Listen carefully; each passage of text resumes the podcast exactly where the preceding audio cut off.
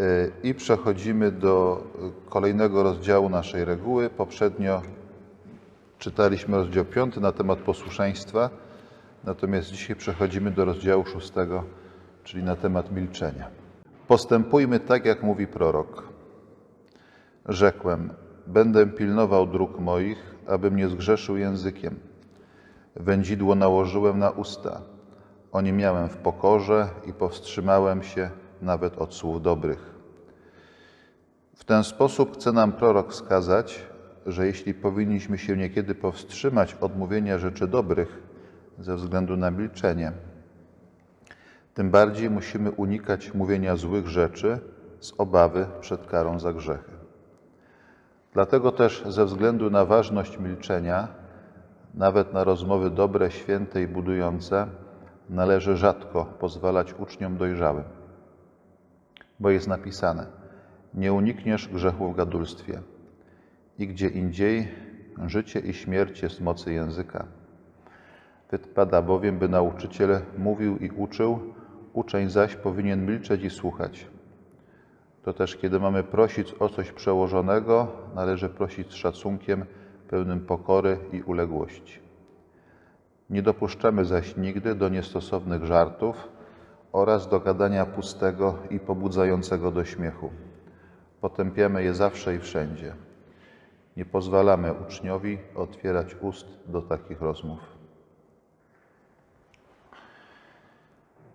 Zanim przejdziemy do tego rozdziału i przyjrzymy mu się troszeczkę bliżej, e, na samym początku kilka uwag na temat samego milczenia, dlatego że święty Benedykt, pisząc ten rozdział, w cudzysłowie, jeśli tak można powiedzieć,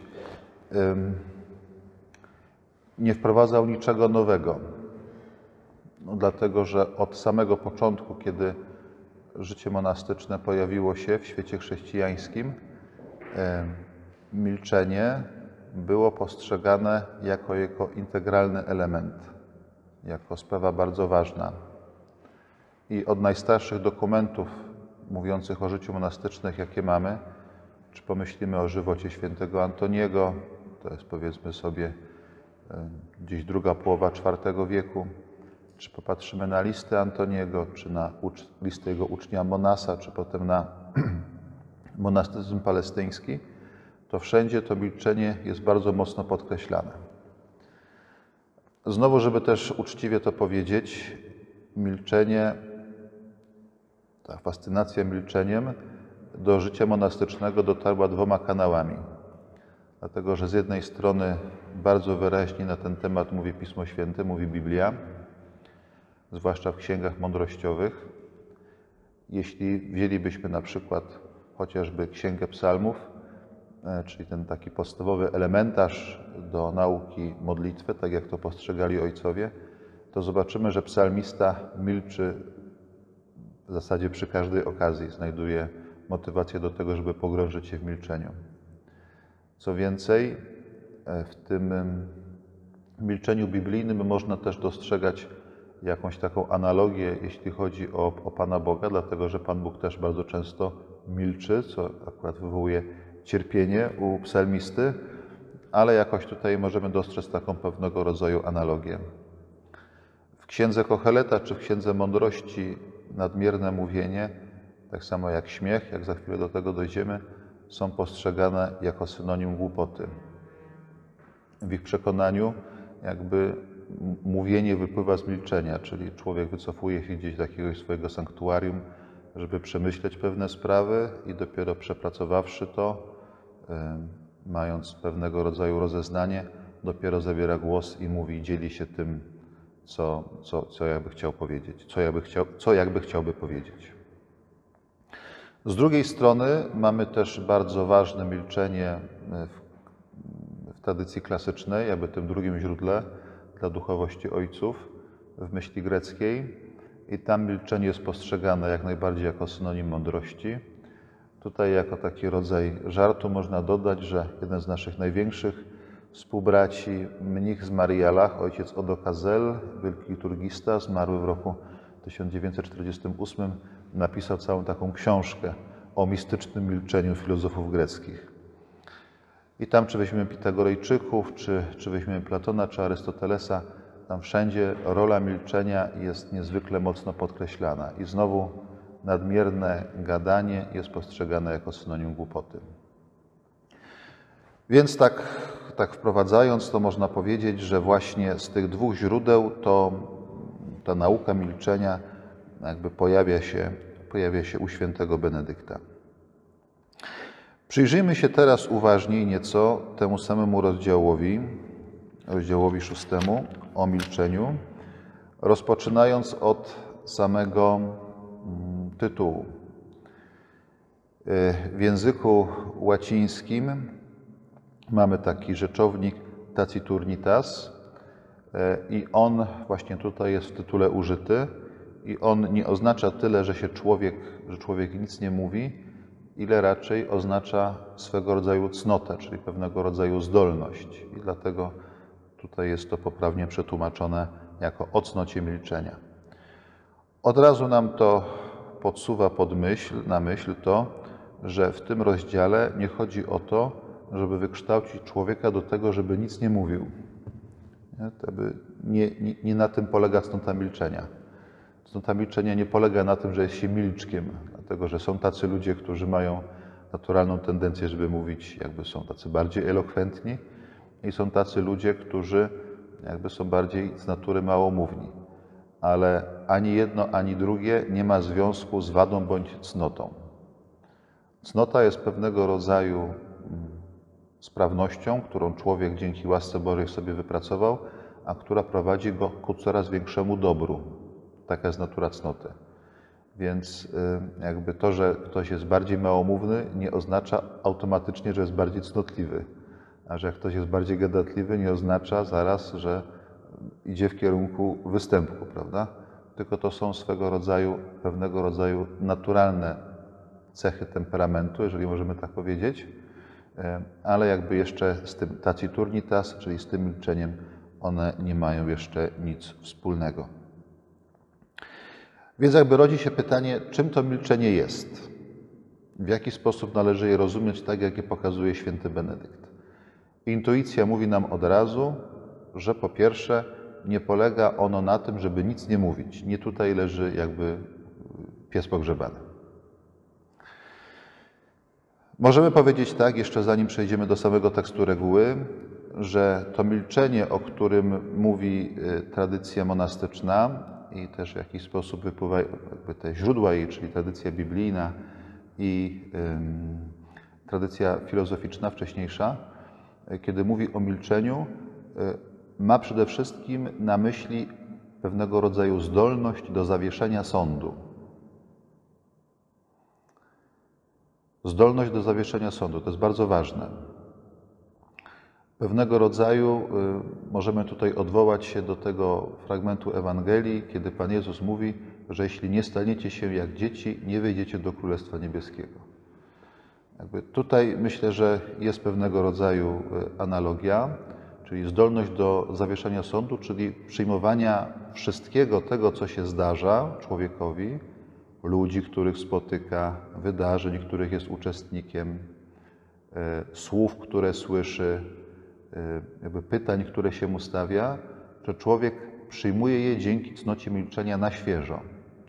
To znaczy nie zaczyna od tego, że zakłada swoje wewnętrzne okulary, E, swoje jakby przedsądy, przedzałożenia i od razu w sposób taki e, radykalny dokonuje cięć w prawo albo w lewo, ale nad wszystkim tym, co go spotyka, potrafi się zatrzymać i zastanowić w sposób wolny, wolny od swoich przedzałożeń.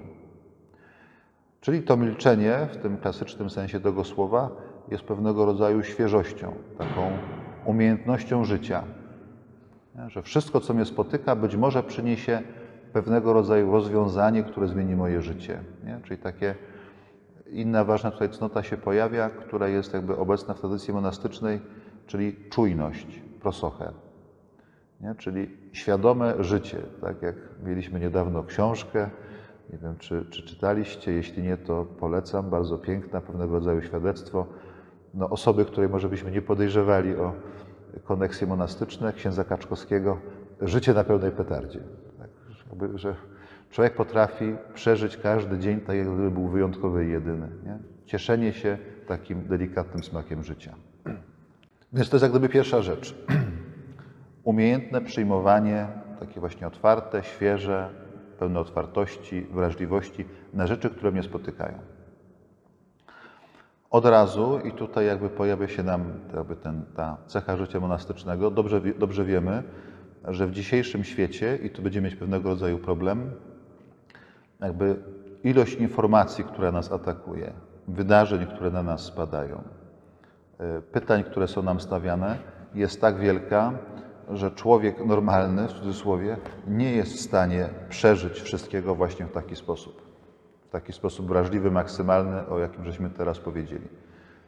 I to jest pewnego rodzaju problem, w jaki sposób dokonywać pewnego rodzaju odsiewu też tych rzeczy, ale też pytanie, w jaki sposób umiejętnie, bez szkody dla swojej rodziny, spowolnić sposób życia, który się prowadzi.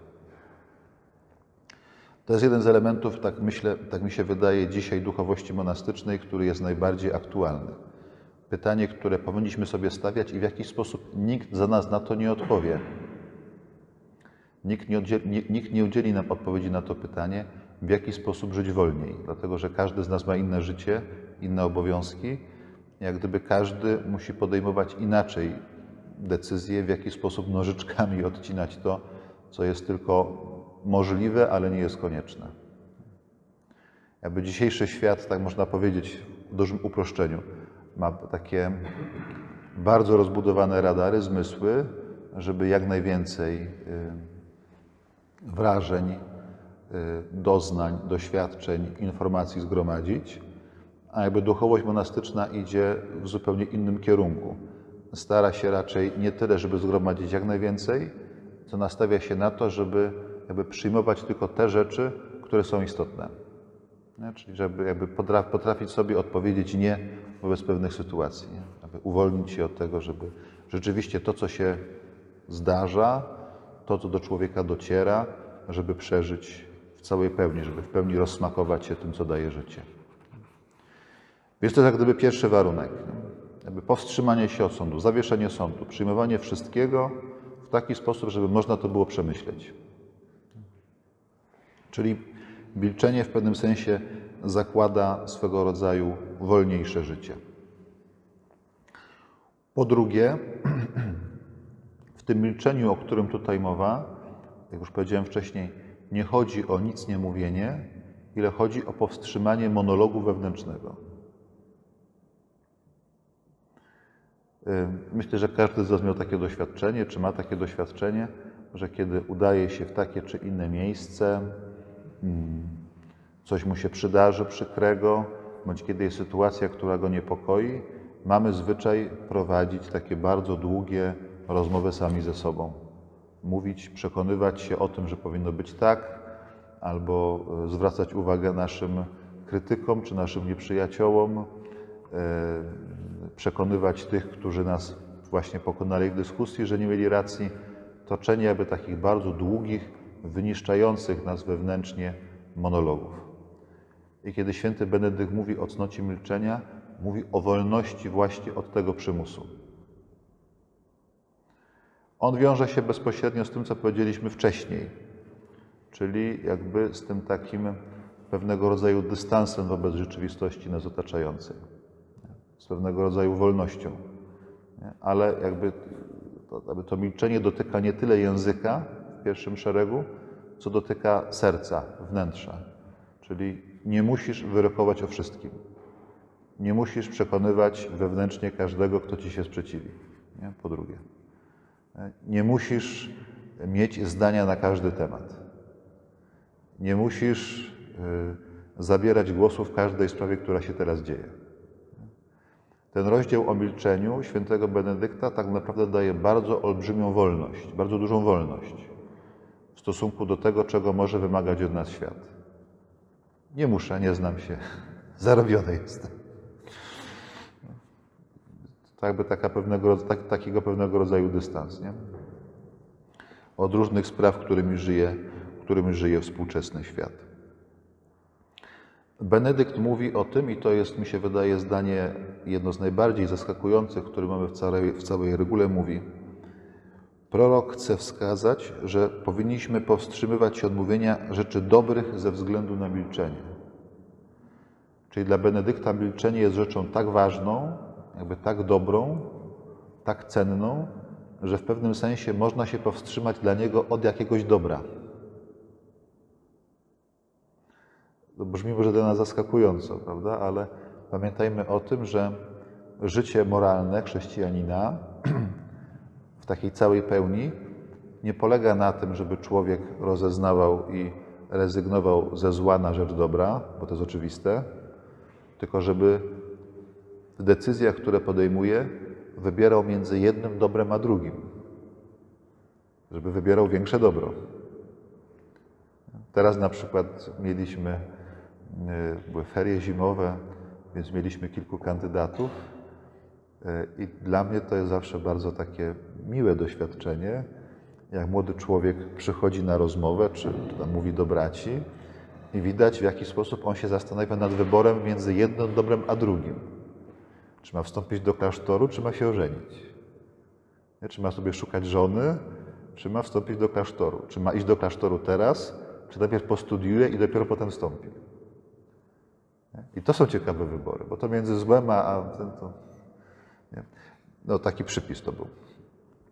Więc dla świętego Benedykta jest dokładnie tak samo. Nie? Powstrzymać się od mówienia rzeczy dobrych ze względu na milczenie.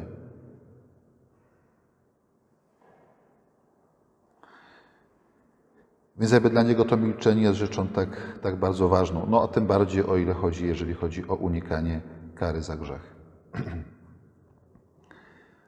Milczenie, o którym święty Benedykt mówi, ono stwarza w człowieku pewnego rodzaju sakralną przestrzeń. To to milczenie, to w jaki sposób my je rozumiemy. Taką sakralną przestrzeń, w której może mówić Bóg.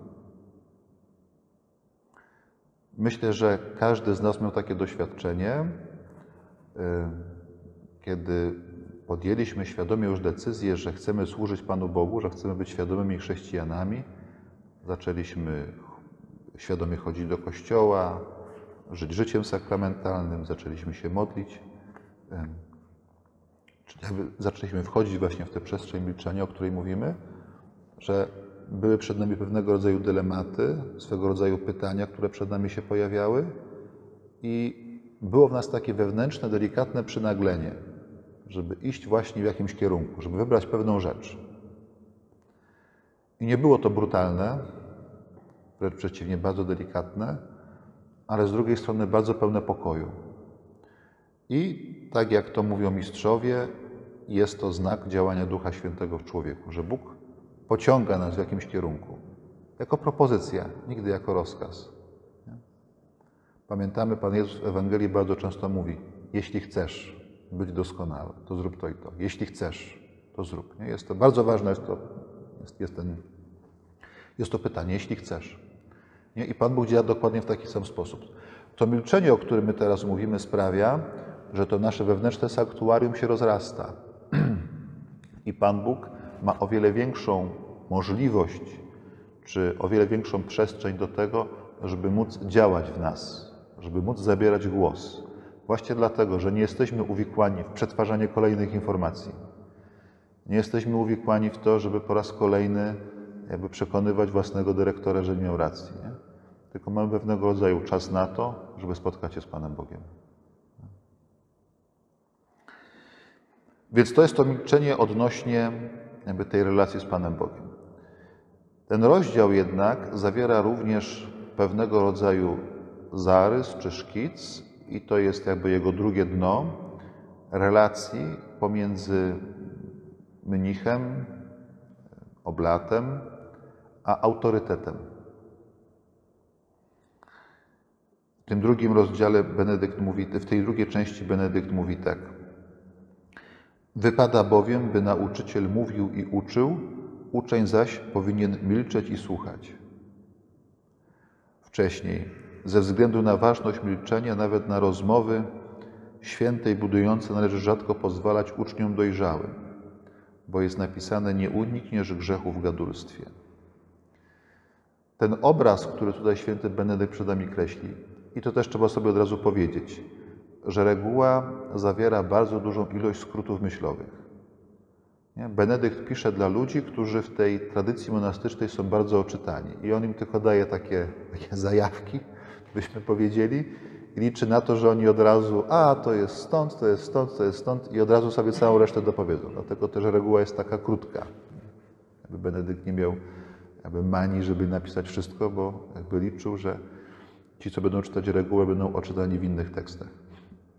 I ten obraz, który tutaj jest nam pokazany, to jest obraz y, jakby relacji pomiędzy mistrz- mistrzem a uczniem. Nie pomiędzy Abba a młodym, między starcem a młodym.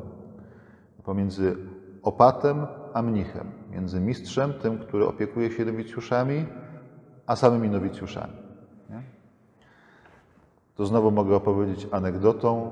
Y, Ktoś kiedyś powiedział, jaka jest różnica pomiędzy kandydatem po maturze, studentem, a tym, który przed po trzydziestce. A Przychodzi maturzysta do klasztoru i mówi mu się, u nas to się robi tak.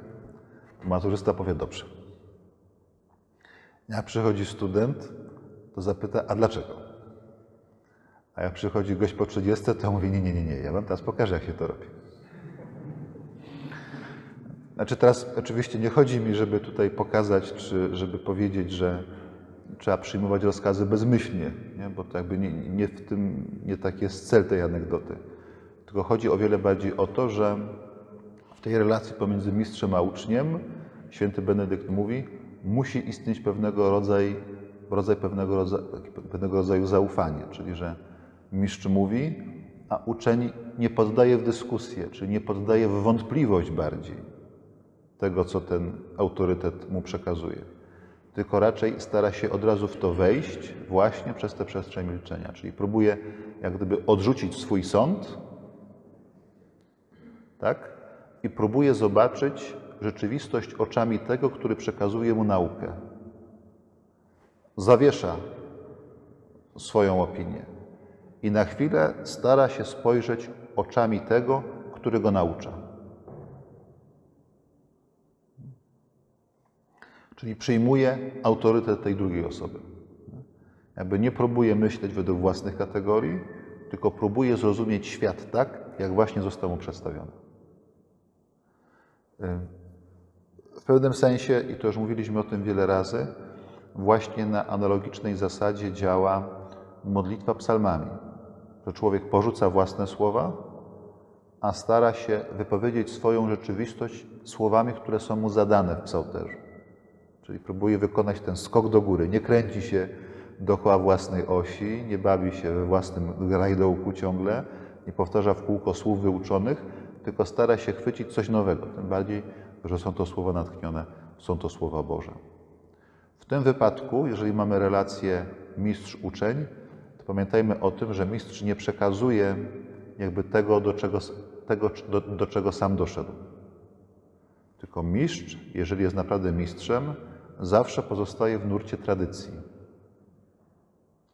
To znaczy, jego uczył ktoś, tamtego ktośa uczył jeszcze ktoś, a tamtego ktośa uczył jeszcze inny ktoś. I gdybyśmy tak przeszli łańcuchem, to doszlibyśmy do samego Antoniego. Nie? Czyli przekazywanie pewnego rodzaju nauki, ciągła, pewnego rodzaju ciągłość. I teraz on uczy tego młodego człowieka, tego ucznia swojego, ten mistrz, po to, żeby ten młody sam kiedyś stał się mistrzem i żeby inny młody do niego przyszedł i żeby ten mógł mu powiedzieć znowu to, czego się od tamtego starego nauczył. Jak zatem widzimy, ten rozdział o milczeniu tak naprawdę jest takim zaproszeniem do bardzo intensywnego życia bardzo intensywnego przeżywania tego wszystkiego, z czym się spotykamy.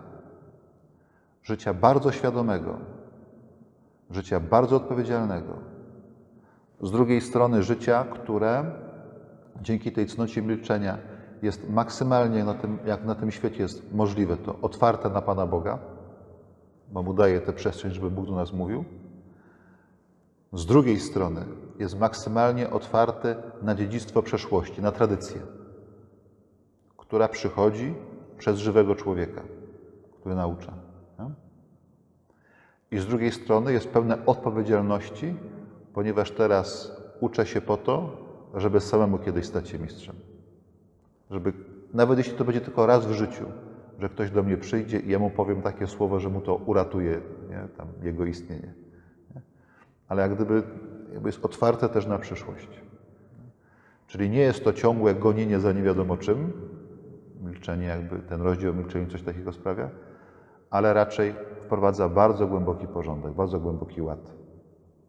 Że oto teraz, w tym właśnie miejscu, mam dostęp do Boga, dostęp do tych, którzy mnie poprzedzili na drodze ży- życia chrześcijańskiego i już teraz myślę o tych, których być może nawet jeszcze nie ma na tym świecie.